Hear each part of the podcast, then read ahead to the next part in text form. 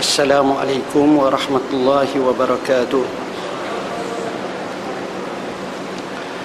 أحمدك ربي كما علمتنا أن نحمد وأصلي وأسلم على خير خلقك محمد صلى الله عليه وسلم أشهد أن لا إله إلا الله وحده لا شريك له واشهد ان محمدا عبده ورسوله اللهم صل وسلم على سيدنا محمد وعلى اله واصحابه واتباعه واستنى بسنته واهتدى بهديه الى يوم الدين اما بعد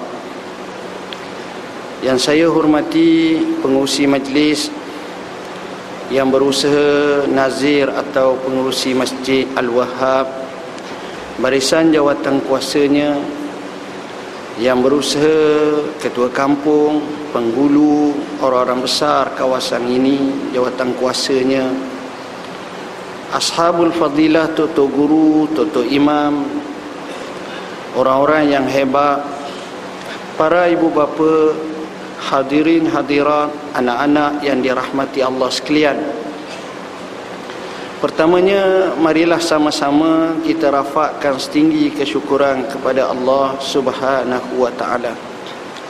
Kerana dengan izinnya kita dapat menapak datang ke masjid dan kita dapat melaksanakan ibadat solat, melaksanakan beberapa acara ibadat. Seterusnya kita menempatkan diri kita untuk mempelajari serta mendengar tazkirah atau sedikit peringatan untuk menjadi bekalan dalam kehidupan kita. Semoga usaha ini termasuk dalam amal kebajikan yang akan diletakkan dalam mizan hasanat kita pada hari yang dinyatakan yauma la yanfa'u malun wala banun illa man atallaha biqalbin salim hari yang tidak mungkin memberi manfaat oleh harta benda dan anak pinak hanya yang datang menghadap Allah dengan hati yang sejahtera. Sidan hadirin hadirat yang dirahmati Allah. Tajuk pada malam ni adalah satu tajuk yang cukup besar. Pemimpin dan juga kepimpinan. Dan inilah terbezanya manusia berbanding dengan makhluk yang lain. Kerana manusia ini berhajatkan kepada pemimpin dan kalau tak ada pemimpin hendaklah melantik pemimpin. Sehingga Rasulullah sallallahu alaihi wasallam pernah bersabda, Iza kuntum salasah fa amiru wahidan minkum au kama qala kalau kamu bertiga maka lantiklah pemimpin amir di kalangan kamu salah seorang. Dalam musafir ada amirnya. Dalam kabilah atau dalam kawasan ada yang dianggap sebagai ketua dan pemimpinnya. Maka begitulah sunnah bagi manusia kena ada pemimpin.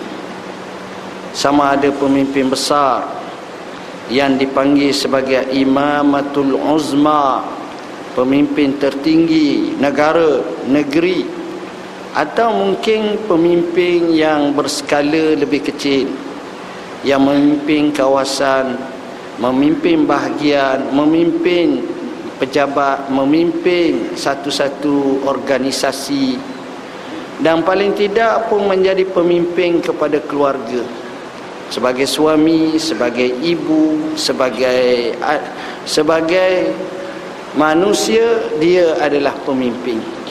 Kullukum ra wa kullukum mas'ulun ar-ra'iyati.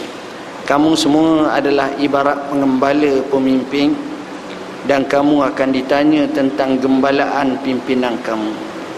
Sekurang-kurangnya kita memimpin pada diri kita. Kita ni siapa? Macam mana kita nak mengalihkan kehidupan kita Benar-benar bertunjangkan kepada peribadatan kepada Allah Menjadi khalifatullah di muka bumi Sanggup untuk berbakti sanggup untuk kembali kepada Allah dengan hati yang suci, hati yang tulus mulus. Inilah pemimpin yang sebenarnya yang patut kita watakkan dalam diri kita. Tuan-tuan dan puan-puan yang dirahmati Allah, masalah taat kepada pemimpin memang dinaskan dalam hadis yang banyak dalam nas Al-Quran seperti mana firman Allah Taala ya ayyuhallazina amanu atiiullah wa atiiur rasul wa ulil amri minkum. Hai orang beriman taatlah kamu kepada Allah. Taatlah kamu kepada rasul dan juga pemimpin di kalangan kamu. Dalam hal ni saya taklah nak bincang hal itu. Cumanya saya tertarik kepada beberapa perkara. Pertama Apakah Wajar Atau apakah sifat sebenar pemimpin dalam Islam? Bila seorang itu ditaklifkan Maka sebenarnya Sama ada kecil ke besar ke Nombor satu namanya amanah. Amanah ni betul penting.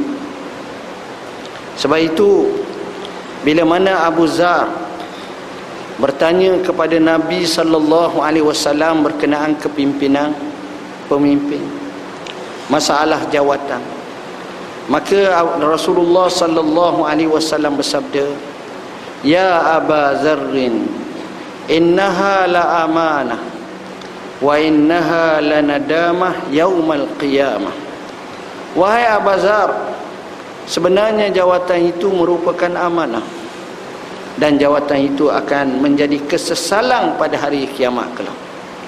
Kerana besarnya tanggungjawab. Kalau tanggung saja tak apa, tapi kena jawab di hadapan Allah Subhanahu wa taala. Makanya Rasulullah sallallahu alaihi wasallam adalah sebaik dan seterbaik pemimpin. Menjadi contoh kepada pimpinan-pimpinan selepas itu. Bahkan menjadi rojokan kepada ummah. Bahkan diakui oleh barat oleh timur oleh bukan Islam bahawa Rasulullah SAW mempunyai leadership yang terunggul. Diletakkan sebagai orang nombor satu. Nak menunjukkan bahawa sifat kepimpinan Rasulullah SAW ini luar biasa. Pelik. Bagaimana rakyat sahabatnya cinta dan sayangkan Nabi luar biasa. Kata Sayyidina Abu Sufyan yang sebelum Islam. Bila tengok kesetiaan para sahabat kepada Nabi salah seorang tu sampai terbunuh dan dibunuh. Maka kata Abu Sufyan wallahi ma ra'aitu ahadan yuhibbu ahadan kahubbi ashabi Muhammadin Muhammada demi Allah aku tak tengok orang cintakan kepada seseorang lebih daripada sahabat-sahabat Muhammad cintakan Muhammad. Bila dia duduk semua senyap dengar bila dia arah berebut untuk melaksanakannya dia dianggap yang haibah. Itulah gaya Rasulullah sallallahu alaihi wasallam. Ceramahnya begitu garang kasar maknanya keras. Apabila dia berkhutbah tinggi suaranya. Kana iza khataba ihmarrat aynahu wa ala sautuhu kanahu munzirul jaish. Rasulullah sallallahu apabila dia berkhutbah maka merah matanya tinggi suaranya seolah-olah dia panglima tentera yang memberi arahan itu cara gaya style orator khutbah Rasulullah sallallahu alaihi wasallam. Pemimpin ini kalau kita tengok sebagaimana nabi memimpin cukup luar biasa. Dengan ras manusia yang pelbagai bangsa yang pelbagai kabilah yang pelbagai bahkan agama yang pelbagai yang sifatnya majmuk di kota Madinah pada ketika itu. Adanya Yahudi Yahudi pula ada Qainuqa ada Bani Nadir ada Quraizah. Begitu juga ada Aus begitu juga ada Khazra yang dinamakan Ansar. Begitu juga ada kabilah-kabilah Arab Bani Adi Bani Muttalib Bani Hashim Bani Bakar, Bani Khuza'ah, macam-macam Bani ada. Semuanya disatukan dengan payung La ilaha illallah. Salman daripada Parsi, Nabi kata daripada kami. Bilal daripada Habsyah usul asalnya daripada kami. Suhaib daripada Rom maka daripada kami. Maka begitulah walaupun dalam keadaan pelbagai tapi Rasulullah SAW dapat mengawali mereka. Ah, ini tanda pemimpin yang cukup hebat. Macam mana dia boleh jaga? Sifat amarah sifat keras sifat geram sifat apa dikawal akhirnya mereka semua boleh ikut. Ini mahal tuan-tuan. Ini mahal dengan sebab itulah Rasulullah sallallahu alaihi wasallam bukan seorang pemimpin yang hebat. Tetapi Rasulullah sallallahu alaihi wasallam lebih daripada itu. Kehebatan Rasulullah sallam boleh melahirkan dan boleh mengemukakan banyak pemimpin yang hebat di muka bumi. Cetusannya, kita tengok ramai pemimpin hebat tapi lepas dia tak ada apa. Kadang-kadang dia nak lahirkan pemimpin hebat yang lain pun tak jadi. Tapi Rasulullah sallallahu alaihi wasallam barisan pimpinan-pimpinan yang lahir selepas itu. Semuanya hebat-hebat berlaku. Saya akan mengambil beberapa cebisan kisah-kisah untuk kita tengok kepimpinan dan juga pemimpin yang hebat-hebat ini yang kita tak pertikaikan kehebatan mereka. Untuk kita tekuni dan akhirnya kita dapat bandingkan diri kita bagaimana duduk perkara sebenarnya kita dengan mereka yang jaraknya amat jauh. Tuan-tuan dan puan-puan yang dirahmati Allah. Pemimpin yang pertama ialah Sayyiduna Abu Bakrin Siddiq tengok. Abu Bakar menjadi khalifah. Macam mana watak Abu Bakar? Abu Bakar ni orang lembut tuan-tuan. Semayang pun menangis. Semayang pun menangis. Kadang-kadang macam bunyi berombok dalam dada ni. Kerana takutkan Allah Abu Bakar lebih muda pada Nabi dua tahun. Tak kala orang Ansar sibuk nak melantik khalifah selepas Rasulullah SAW maka Abu Bakar memutuskan khalifah mesti di kalangan orang muhajirin bukan orang ansar. Sebagaimana dikatakan al-a'immatu min Quraisy atau al-khilafatu min Quraisy kepimpinan itu daripada orang Quraisy maka Abu Bakar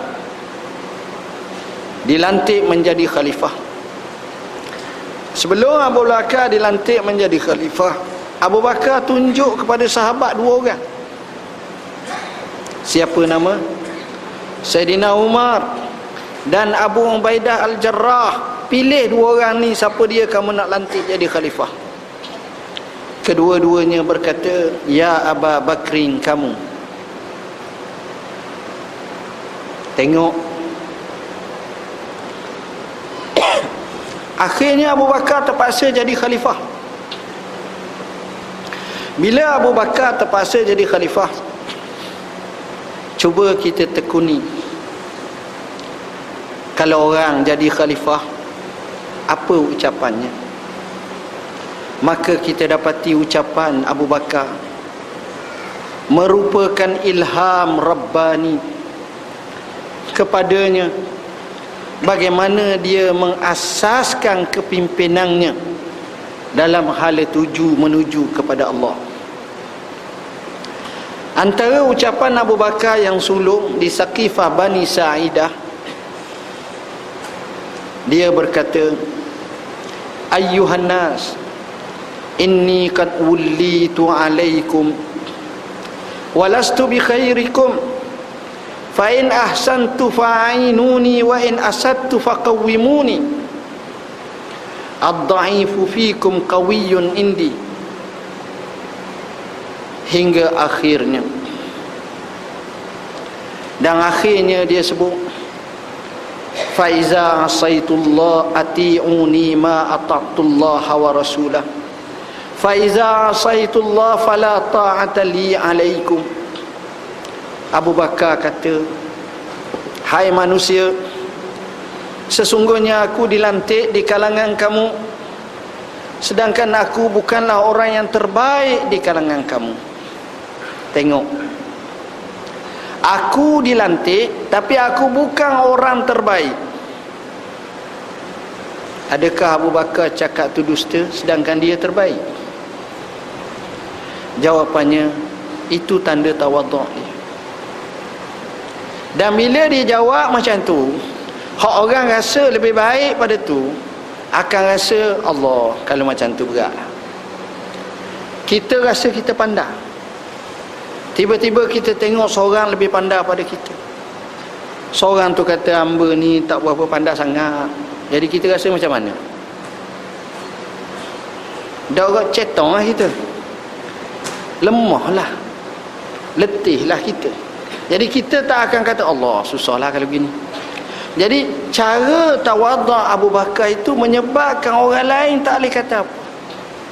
Dan disitulah Abu Bakar walaupun berada pada posisi terpenting tapi sifat tawaduknya. Sifat rendah dirinya itu amat luar biasa. Kemudian Abu Bakar pulang ke rumah.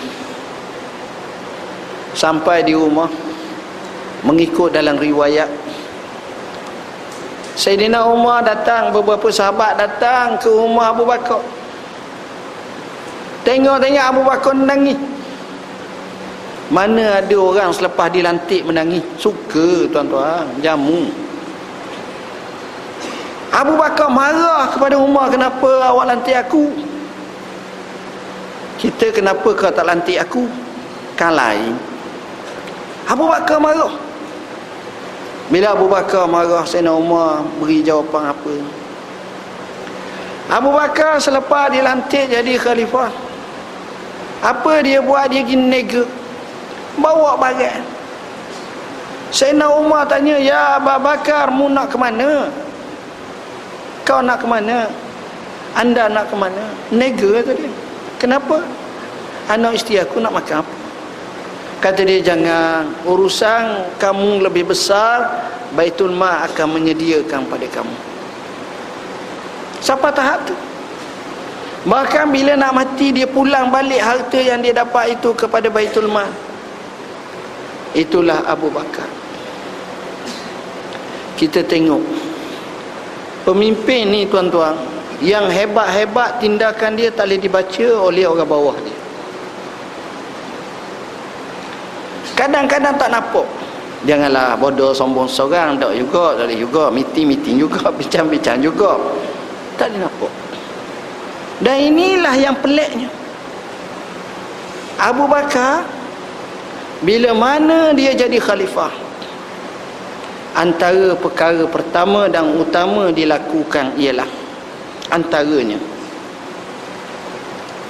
dia hantar tentera Usamah bin Zaid yang usianya baru 17 tahun untuk pergi memerangi orang kafir. Sedangkan negara tak stabil. Ceritanya Nabi masa Green Nabi telah bina satu pasukan tentera dipimpin oleh Usama. Nabi hantar tentera itu dan tentera itu pergi sampai di satu kawasan dekat Madinah atas sikit namanya Sirar. Bila sampai begitu mereka dengar satu berita Rasulullah SAW green dan wafat. Mereka tak jadi pergi mereka patah balik. Bila naik sahaja Bakar Sayyidina Abu Bakar atau balik tentera tu. Sayyidina Umar kata Ya Abu Bakrin negara tak berapa stabil ni baru gini-gini. Jawab Abu Bakar Wallahi. Aku tidak akan ungkai Ikatan bendera yang telah diikat oleh Rasulullah sallallahu alaihi wasallam. Hantar bala tentera ke tempat ini di bawah pimpinan Usama. Usama pergi. Usama duduk atas kuda. Abu Bakar eret tali kekang kuda tu. Usama kata ya khalifata Rasulillah biar hamba turunlah. Kamu naik sampai ke ujung sana. Abu Bakar dengan tegas jawab Ya Usama Ma anta binazilin Wa ma ana birakibin. Wahai Usama Kamu jangan turun Aku tak akan naik Rasulullah telah tetapkan kamu. Tengok Hasilnya Tentera Islam menang dengan bergaya. Sayang sama Adanya orang-orang murtad banyak. Abu Bakar zamannya zaman dia peralihan tu Rasulullah wafat zaman orang pakat meretak banyak. Kerana tiga sebab. Sebab yang pertama kerana adanya muncul nabi-nabi palsu. Banyak orang ngaku jadi nabi popular nabi yang satu. Musailamatul Kazzab di Yamamah Al-Aswa Al-Ansai di Yaman Sijah seorang perempuan juga mengaku Nabi. Satu sebab murtad. Sebab yang kedua kerana tak mau bayar zakat ialah ada kata tak kafir atau tu kita tak bincang lah sebab ini menyebabkan saya nak bakal pergi perang sebab yang ketiga menganggap syariat Muhammad mati juga bersama dengan kewafatan Nabi jadi semua pakat keluar habis dalam Islam kecuali tiga tempat utama Mekah, Madinah dan Taif. Kalai sebahagiannya tak jadi. Abu Bakar menghantar semua tentera. Sayyidina Umar kata macam mana kamu nak perang orang yang bayar zakat orang walaupun tak bayar zakat dia semaya. Kata Nabi kata Abu Bakar wallahi lau manauni anakan wa fi riwayatin iqalan allazi addau ila rasulillah laqataltuhum kalaulah mereka halang kepadaku yang mana mereka sedekah zakat pada zaman Rasulullah walaupun seekor anak unta ataupun seekor seutah tali. Dulu dia beri sekarang ini kurang. Aku akan perang dia. Benar. Dalam masa kurang setahun semua negara stabil balik. Itulah hebatnya Abu Bakar. Sehingga Maulana Abil Hasan Ali Al-Hasani Nadwi mengkaryakan satu karya yang agung yang cukup bermanfaat.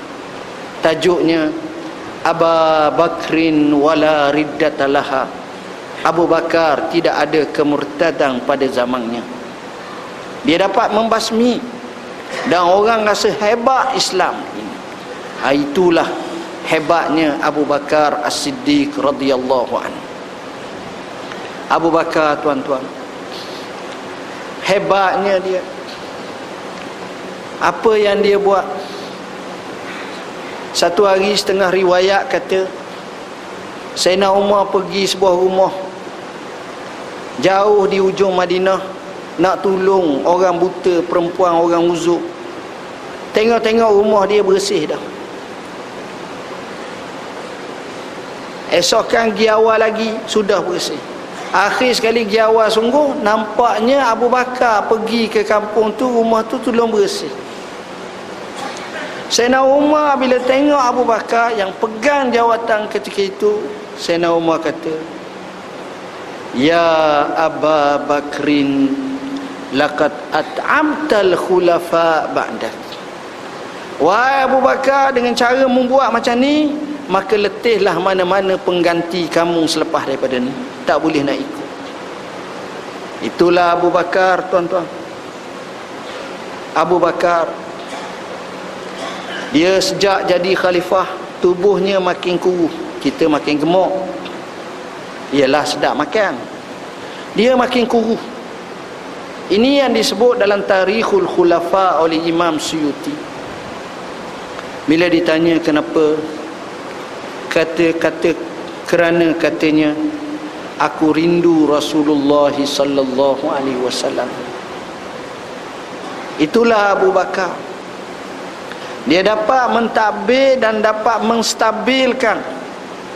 Dan dia dapat mengasaskan sebuah masyarakat yang cukup hebat. Selepas Abu Bakar. Naiknya Sayyidina Umar Sayyidina Umar ni naik berdasarkan kepada pelantikan Abu Bakar kepada Sayyidina Umar.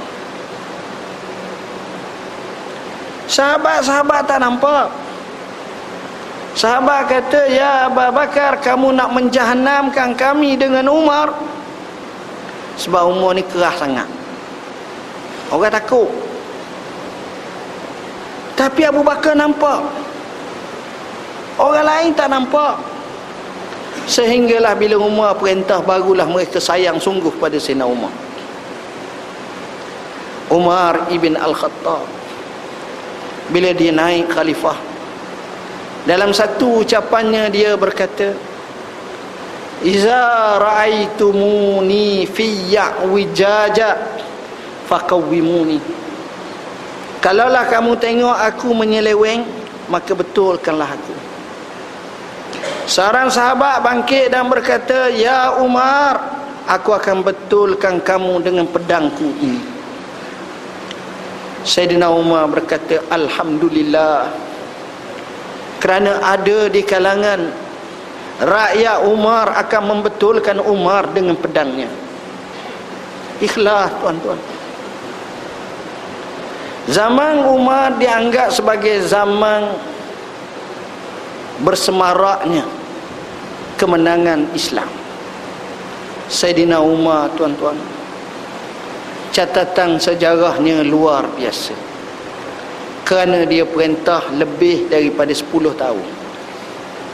Sayyidina Abu Bakar perintah 2 tahun je. Sayyidina Umar 10 tahun lebih sikit.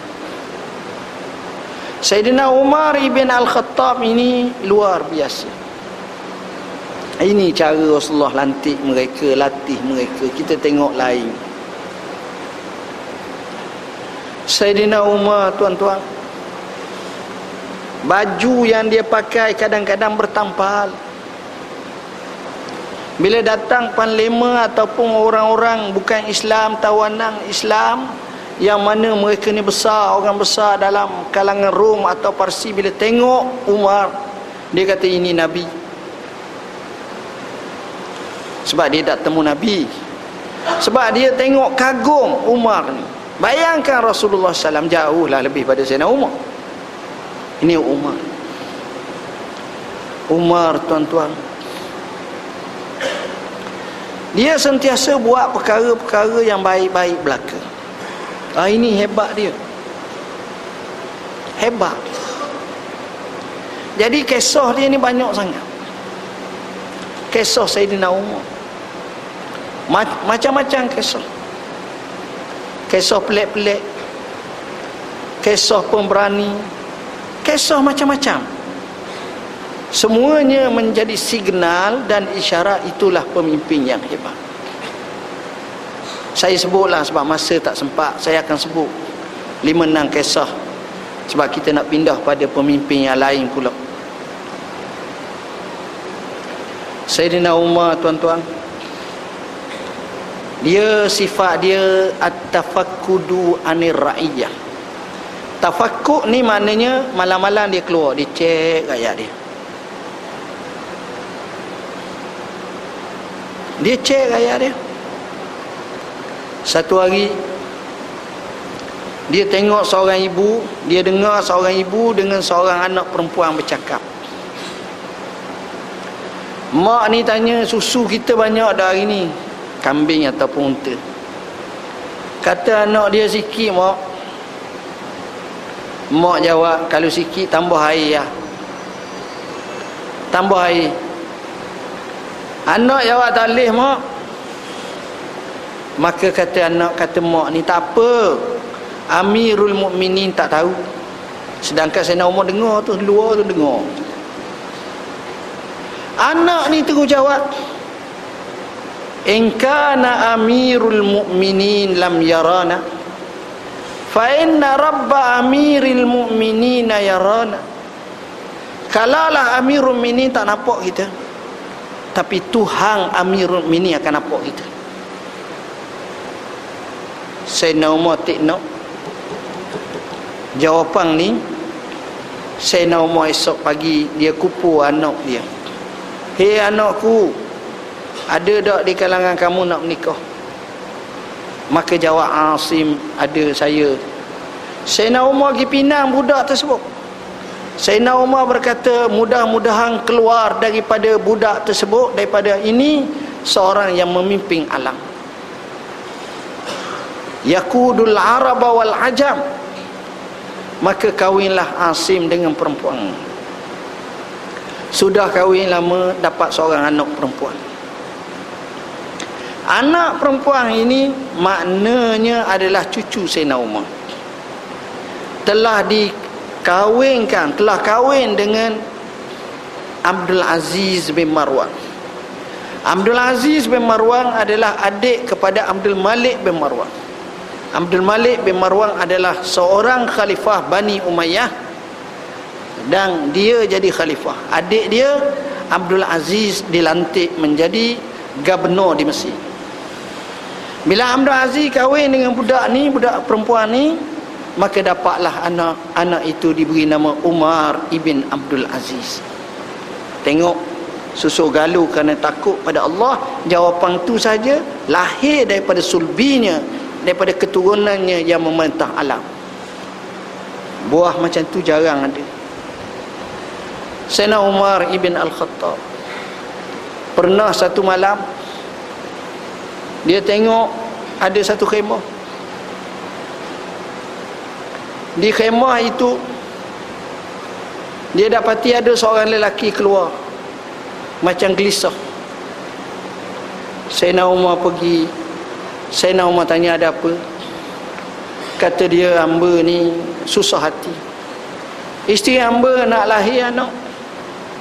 Hamba ingat nak temu dengan Khalifah Umar Sayyidina Umar kata tak apa. Dia pun pergi bawa isteri dia Bawa gandum, bawa makanan Tolong masak, tolong ni Isteri dia tolong ni.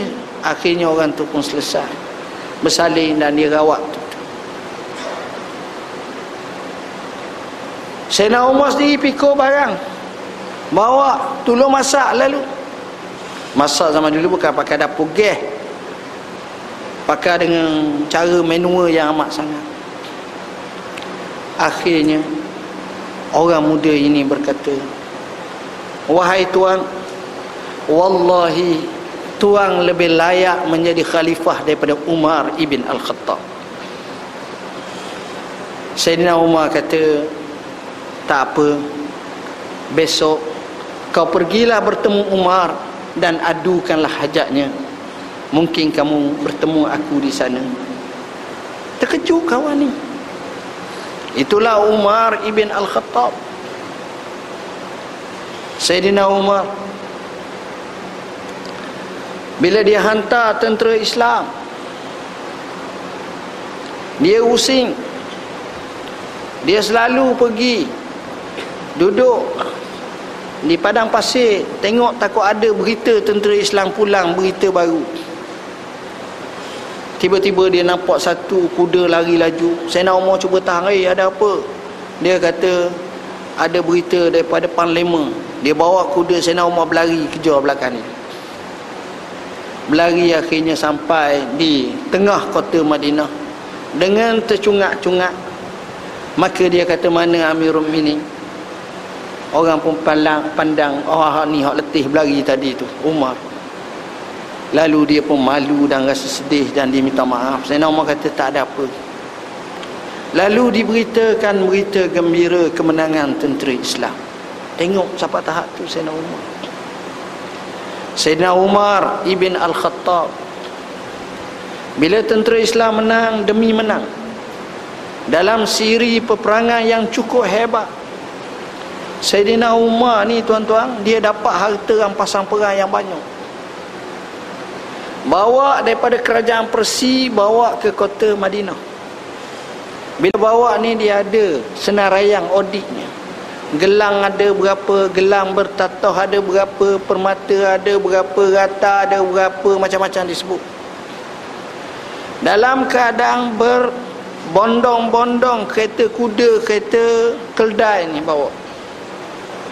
Bila sampai Sena Umar ambil senaraian tu suruh audit cukup dah wallahi satu betuk cicing pun tak hilang.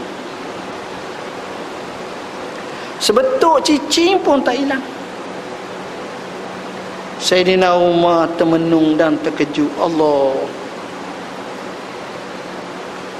Kenapalah jadi baik sangat? Sayyidina Umar selalu cakap. Dalam majlis dia pun tepuk dahi dan berkata Allah kenapa baik sangat?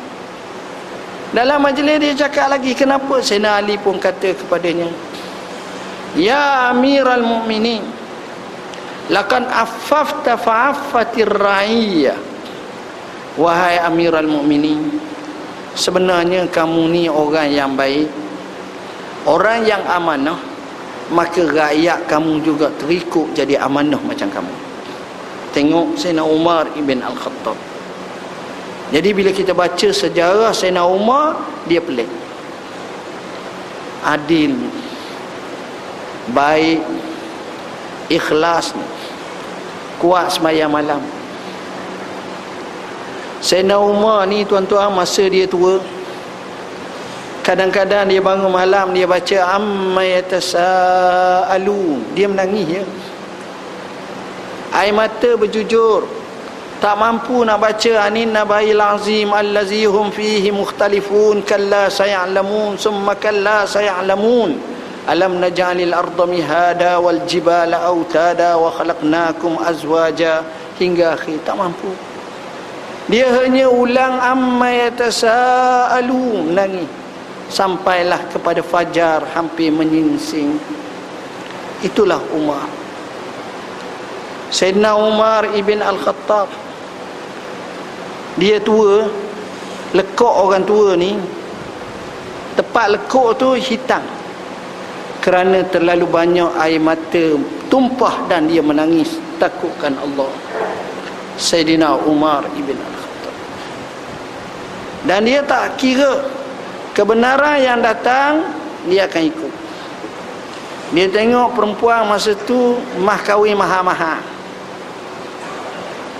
mah kahwin maha dah sebab negara maju dah. Harta banyak dah. Sayyidina Umar kata dah lewat maha-maha sangat murah kok perempuan bangun bersabda berkata ya amiral mu'minin firmanullahu taala wa atuhunna ujurahun. Allah suruh bagi mah kahwin Sayyidina Umar terduduk dan terkedu lalu Sayyidina Umar berkata apa kata Sayyidina Umar? Sayyidina Umar kata Sayyidina Umar kata perempuan itu benar Umar salah. Tak jadi untuk dibuat peraturan seperti itu. Sebab dia akan ikut ayat Allah. Sayyidina Umar ibn Al-Khattab dalam keadaan macam itu ada seorang perempuan tua datang kepada Sayyidina Umar dan berkata Ya Umar masa mu kecil orang panggil Umair bila kamu besar orang panggil kamu Umar sekarang orang panggil kamu Amirul Mukminin. Takwalah kamu kepada Allah. Saya nak senyap. Orang marah pada perempuan tu. Hei, mu, mu nasihat kepada siapa ni? Ini Amirul Mukminin Khalifah Rasulullah. Kamu siapa? Sayyidina Umar kata senyap kamu. Perempuan ini kalau nak nasihat kepada aku sepanjang hari pun aku akan dengar kecuali bila masuk waktu semayang aku minta izin. Kemudian aku akan dengar. Kamu tahu tak perempuan ini? Allah berfirman qad sami Allahu qaulal lati tujadiluha wa tashtaki ila Allah wallahu yasma'u tahawurakuma perempuan ini mengadu isu bak zihar suami. Allah dengar daripada. Takkanlah kalau Allah dengar Umar tak boleh dengar. Itulah Umar ibn Al-Khattab. Satu hari ada satu kisah pelik berlaku. Seorang sahabat yang tidaklah terkenal sangat namanya. Datang bertemu Sayyidina Umar ibn Al-Khattab. Seraya berkata ya Amirul Mukminin ittaqillah. Wahai Amirul Mukminin takwalah kamu kepada Allah. Sayyidina Umar bila dengar macam itu Sayyidina Umar senyap Sayyidina Umar tak kata apa. Azan berhenti ke terus lalu. Saya tak tahu.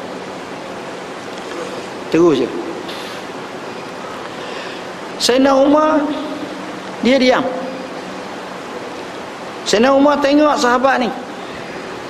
Sayyidina Umar kata Aku mahu lantik kamu menjadi gubernur. Sahabat ni kata Wallahi aku tak mahu Sayyidina Umar kata ini arahan mungkin ikut. Maka dia terlantiklah. Tuan-tuan tahu Sayyidina Umar lantik dia jadi gubernur di satu tempat di Syria jauh. Namanya apa Sayyidina Umar lantik dia menjadi khalifah di Syria jauh menjadi gubernur di Syria. Nama kawasan tersebut itu di Hims. Hims ni dekat Damsyik dekat Hims. Jalan nak pergi satu wilayah. Orang Hims ni perangai dia ni cuka mengadu. Ada masalah sikit mengadu. Bahasa moden kau surat layang. Whatsapp ha, ataupun kita kata rumus buat viral. Ha, orang hims macam tu. Sayyidina Umar pula. Sebab itu mereka kawasan tu dipanggil Kuaifah kota Kufah kecil. Tempat tu kalau orang tak pandai handle bahaya. Memang kena reject lah. Sayyidina Umar ni pula perangai dia dia akan pergi secara mengejut. Short notice bawah negeri tu pergi siapa dah. Bila dia pergi dia akan buat dengan kamno tu. Cakap apa khabar? Baik. Okey lah. Lepas pada tu dia panggil semua orang. Dia kata mu tanyalah mu nak ngadu apa masalah kamno ni pada aku sekarang. Ha, ini audit macam ni siapa berani tuan-tuan dia tak ada soalan yang kita kata ada tepuh untuk buat kajian dulu cara nak jawab mikir. Ni tak ada pakai straight. Sayyidina Umar tuan-tuan. Ditanya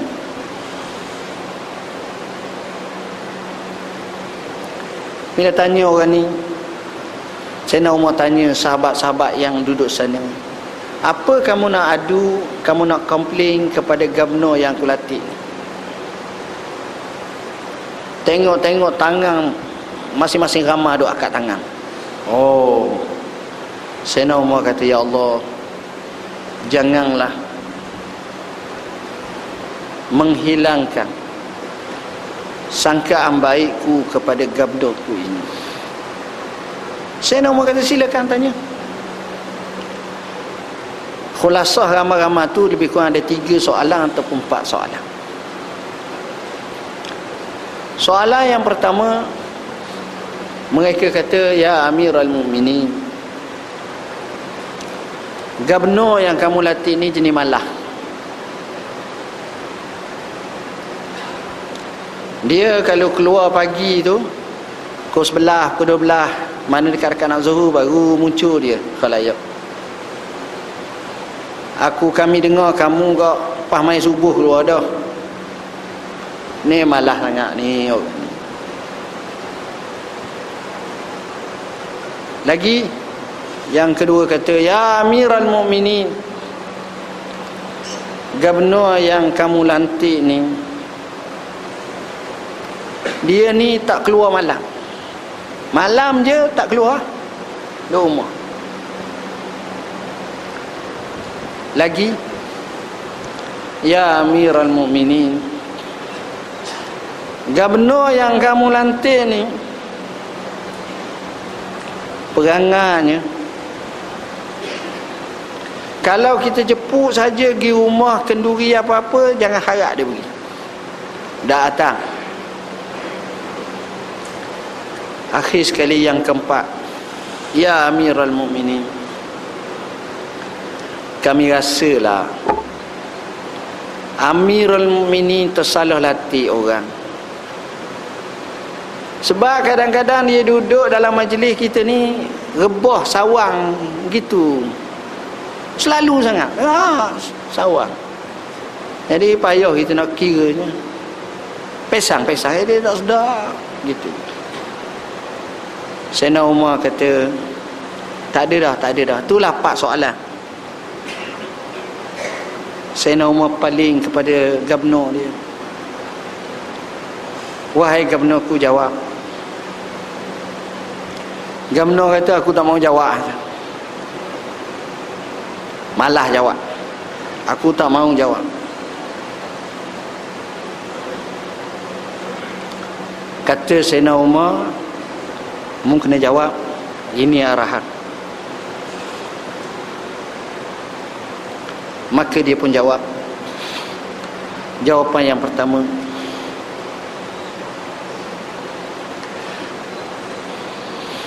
Aku nak bagi tahu kepada kamu Sebenarnya aku tak mahu jawab.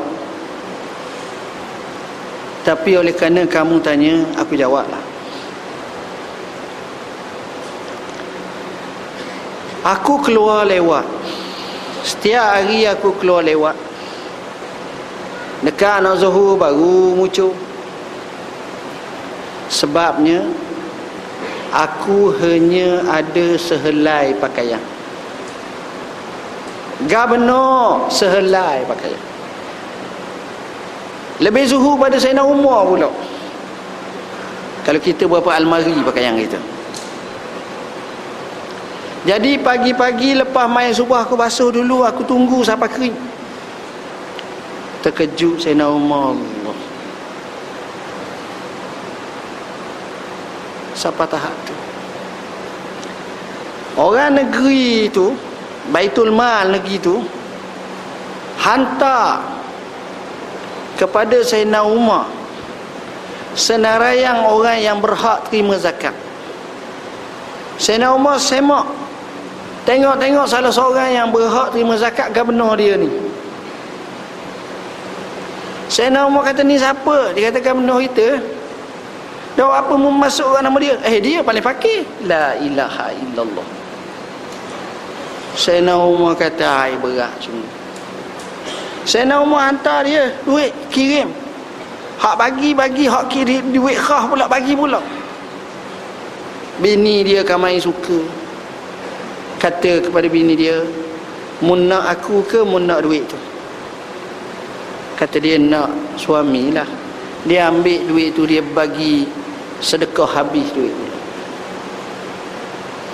ai payah tuan-tuan nak cari zaman ni. Ha, itulah orang.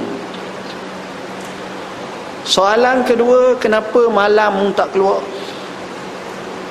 Kata dia aku punya prinsip siang hari cukup untuk rakyat malam hari untuk aku dengan Tuhanku. Sebab dia nak ibadah ketiga kenapa kamu tak pergi jemputan orang? Kata dia aku ni juga sebagai qadi kalau aku pergi kepada orang ni maka bala pula. Nanti aku bias dari segi hukum. Jadi lebih baik cara selamatnya tak payah pergi. Okey. Soalan terakhir kenapa main sawang-sawang ni? Main pesang-pesang depan orang ni apa pasal? Dia kata kadang-kadang aku teringat masa duduk Mekah dulu. Ada seorang sahabat Nabi namanya Zaid. Sahabat Nabi ni kena tahan dan kena tawan. Akhir sekali sahabat ini kena bunuh orang kafir kurih bunuh dan masa orang kafir Quraisy nak bunuh ni, orang kafir Quraisy tanya, "Mu nak tak kalau Muhammad jati tempatmu, mu boleh balik duduk dekat dengan keluarga mu, isteri mu?" Orang ni jawab, "Wallahi, kalaulah satu duri yang kecil nak kena atas tak kaki Rasulullah, tapak kaki Rasulullah, aku sanggup nyawa aku menjadi galang ganti daripada kaki Rasulullah dikenakan duri itu." Kemudian aku tengok orang ni dihukum dengan dahsyat. Dia potong jari dia potong tangan sekatih-sekatih. Katau irban irba. Darah mengecuk jadi tak mati lalu. Kena ni. Dalam keadaan itu aku tengok mulutnya zikrullah sehingga akhirnya dia terkulai mati bila aku teringat peristiwa tu dengan gambaran darah yang mercik begitu pantas maka aku pensang tengok tuan-tuan. Bila dengar macam itu maka rakyat semua fahamlah. Ini orang Sena Umar lantik orang seperti itu. Dan cerita Sena Umar lantik ni memang pelik-pelik tuan-tuan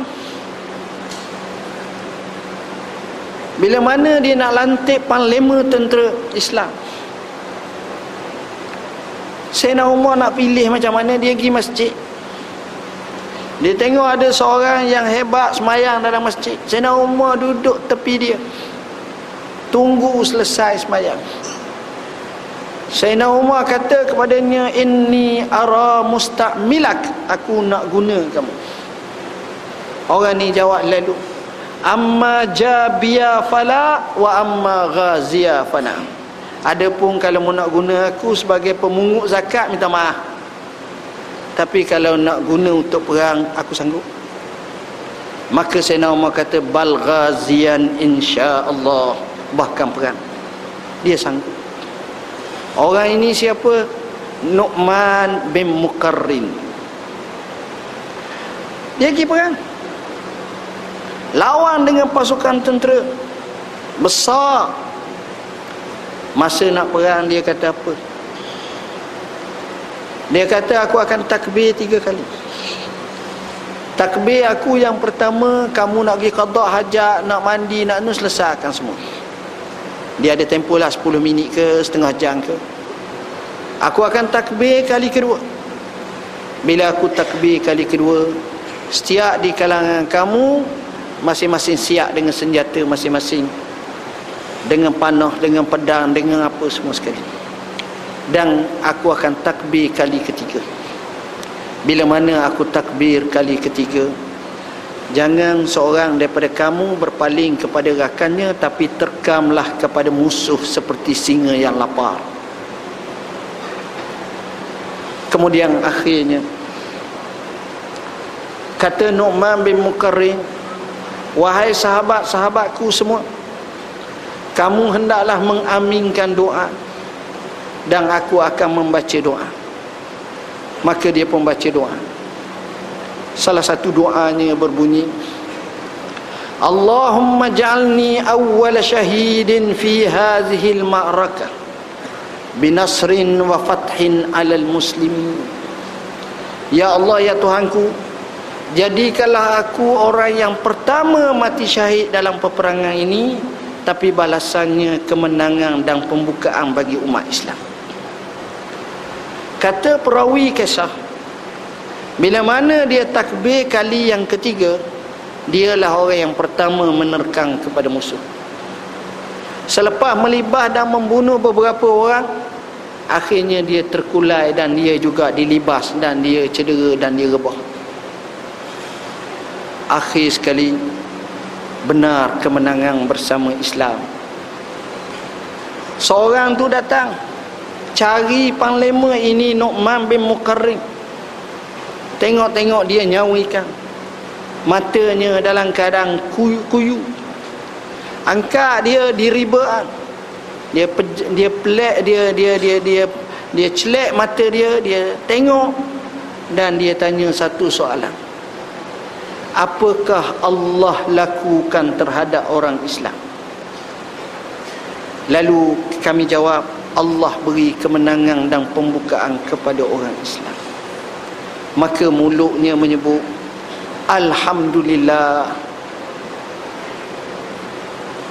Tulislah surat dan khabarkanlah kepada Amirul Mukminin Umar. Kemudian dia menutup mata dan dia mati. Tengok tuan-tuan. Ini Sayyidina Umar radhiyallahu zamannya cukup hebat. Kadang-kadang dia pergi di lereng bukit. Dia tengok ada budak yang mengembala kambing dia tunggu budak tersebut. Dia tanya wahai orang muda kambing tu kambing siapa? Dia kata ni kambing tuang saya Sayyidina Umar tanya kambing tuang awak? Ya. Dah kalau kambing tuang awak sebab dia hamba. Kau jual lah aku sekor kau katakan bahawa kambing tu dimakam serigala. Sayyidina Umar tolong ajak. Dia kata tak boleh.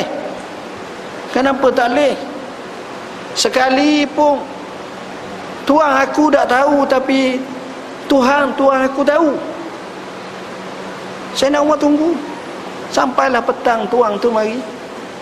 Nak Umar kata kepada tuan, aku nak beli budak bukan nak beli kambing.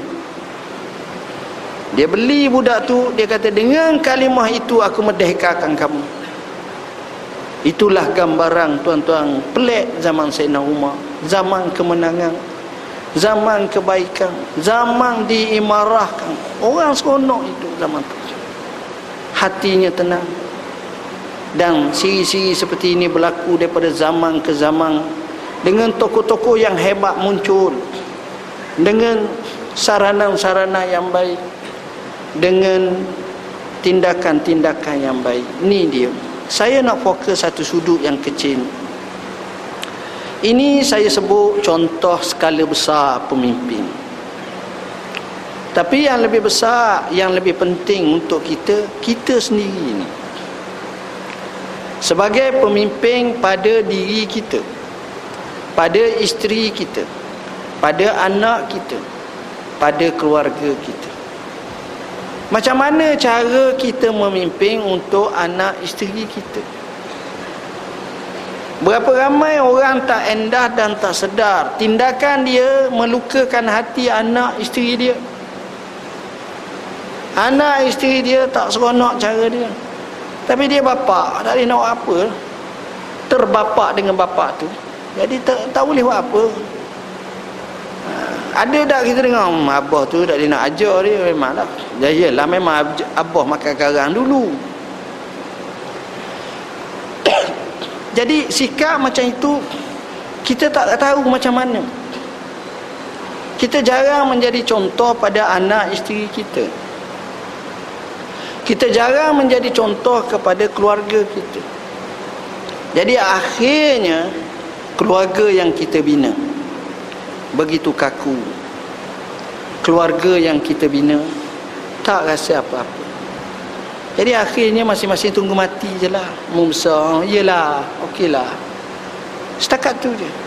Kemesraan kasih sayang hubungan tidak pernah terwujud dalam kehidupan jadi saya rasa sekadar itulah yang dapat saya sampaikan. Kita bukalah kalau ada satu dua soalan. Sebelum saya buka soalan ni ada satu surat yang sampai kat saya. Dia minta dia kata assalamualaikum mohon jasa baik ustaz. Mewar-warkan kutipan derma akan dijalankan bagi memberi peluang ahli jemaah yang hadir untuk bersedekah bagi program majlis ilmu yang akan datang. Semoga kita semua dalam rahmat Allah. Okey sambil-sambil tu kalau ada soalan satu dua soalan. Mas kahwin apakah uh, dia wajib ataupun uh, kegunaan mas kahwin tersebut? Kalau kita baca rukun nikah memang dia sebut ada lima. Pertama adanya suami kedua adanya isteri bakal lah sebelum kahwin tu bakal lah suami isteri ketiga adanya wali. Keempat adanya yang kita panggil saksi dua orang. Kelima adanya sirah ijab dan kabul. Aku terima aku ni. Jadi bila masalah nak terima yang itu sirah itu kita tak boleh bila perempuan tu tak beri apa-apa. Rasulullah sallallahu alaihi wasallam menyatakan iltamis walau khataman min hadid. Kamu bagilah walaupun hanya sebetuk cici besi sebagai tanda ingatan. Maka dalam hal ini disebut sebagai atiyah disebut sebagai ujrah disebut sebagai muhur.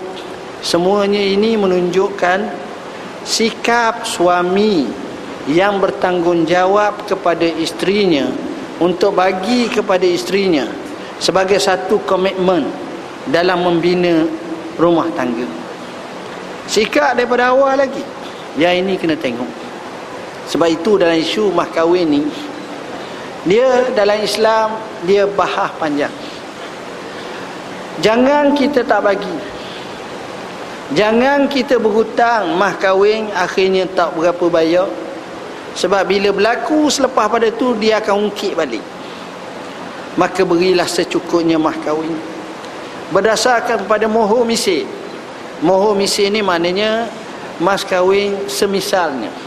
Mana kita tengok adik-beradik dia 10 ribu seorang ke atau 8000 ke tengok pula derjat kehidupan dia tu pula dia ni orang kerja macam mana keadaan dia macam mana kita sesuaikan dan kita rasikan cuma masyarakat Melayu dia bagi pada dua hantaran dan mahkawin hantaran dalam erti kata maknanya anguh mahkawin artinya barang yang disebut ketika lafaz ijab kubur tu. 100 riyal ke 10 riyal ke 800 riyal ke yang tu. Saya syurkan yang paling baik adalah semua sekali.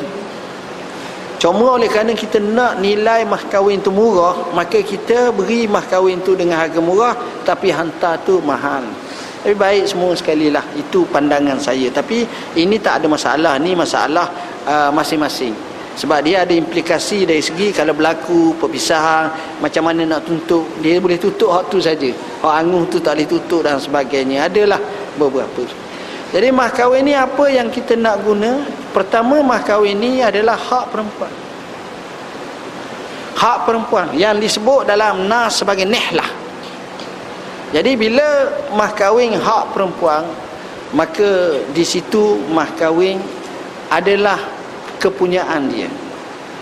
Jadi suami tak boleh, dah aku bagikan kau hari baliklah, dah kita sama dah ni, tak boleh. Itu hak dia dia nak bagi boleh dia tak nak bagi boleh dia nak sipang tu hak dia jadi hak dia hak dia lah adalah pandangan ulama kata antara cara nak baik boleh guna beli madu ajak minum sama adalah hak ni buat ni ni uh, penggunaan. Tapi sebenarnya lebih berbentuk pribadi hak wanita atau isteri tersebut tasarruf atau perbelanjaan itu hak dia 100% suami wajib uh, tunaikannya dan tidak boleh mengambil daripadanya kecuali dia nak bagi dan diizin itu soal lain. Wallahu alam. Ya. Sahabat kita tanya saya balik istimak di Tonggi Yalah saya pergi sehari je. Taklah nak bangga sangat pun Mungkin sehari je. Saya lebih tengok pada orang Bukan pada diri saya. Apa yang saya dapat pelajari dalam kehidupan ni ada manusia-manusia yang suka menghormati tetamu ikram. Dan dia layang dia khidmat betul-betul. Jadi perkara macam ini saya rasa memang sesuai diwujudkan dan bila kita bina satu suasana suka khidmat dan suka berkorban sebenarnya memberi satu kesan yang baik. Dan orang akan tengok orang akan nilai dari segi nilai yang lain. Orang akan menghormati. Orang tak akan buat apa-apa yang tak baik dan orang akan faham. Inilah yang sepatutnya. Ya sebab itulah saya tengok boleh menginsafkan semua orang ada. Dan semua menunjukkan kasih sayang. Antara satu sama lain. Hon ni hormat orang ni hon ni kasih orang ni. Eh, sifat-sifat macam ni adalah sifat-sifat yang baik. Dan insyaAllah tuan-tuan boleh bacalah dalam laman web kami Travelog Mufti yang kita kisahkan sebahagian daripada kisah tersebut. Dan insyaAllah setiap kali saya pergi keluar daripada wilayah bila saya ceramah termasuk di Melaka ni saya akan kisahkan apa yang terjadi mudah-mudahan ia dapat manfaat. Saya akan cuba ambil elemen-elemen yang baik. Untuk sama-sama kita boleh kongsi dan kita boleh baiki diri kita dari semasa ke semasa. Jadi saya rasa sekadar itulah. Sebenarnya saya tak apa sihat hari ini ni. Sesema sikit. Daripada pagi tadi lagi tak apa gagah sangat. Jadi mohon maaf lah uh, apa yang kita bincangkan itu ada dalam buku Negara Sejahtera Rahmat untuk Semua dalam buku Nahi daripada Mungkar Cegah Jenayah. Dalam buku Imam Adil. Maknanya pemerintah yang adil. Begitu juga dalam buku kita nak ajar nak kita hafaz Quran, ini saya kisahkan yang lain. Masalah cara solat pelengkap saya sebut dalam buku ni. Dan juga solat itu mudah yang digabungkan. Dan Q&A persoalan tentang solat ni. Dan kalau kita nak bincang bab tasawuf kita boleh tengok kita ihkam syarah kepada hikam di mana mungkin kita dapat manfaat daripada perbincangan-perbincangan tersebut. Dan banyak lagi buku-buku yang lain tuan-tuan boleh tengok di luar sana. Insyaallah mudah-mudahan kita budayakan dalam rumah tangga kita budaya ilmu budaya membaca budaya mengaji budaya mengkaji budaya sama-sama menekuni ilmu insyaallah. Sekadar itu mohon maaf aku qauli hadza wa astaghfirullah nazim li wa lakum. Wassalamu alaikum warahmatullahi wabarakatuh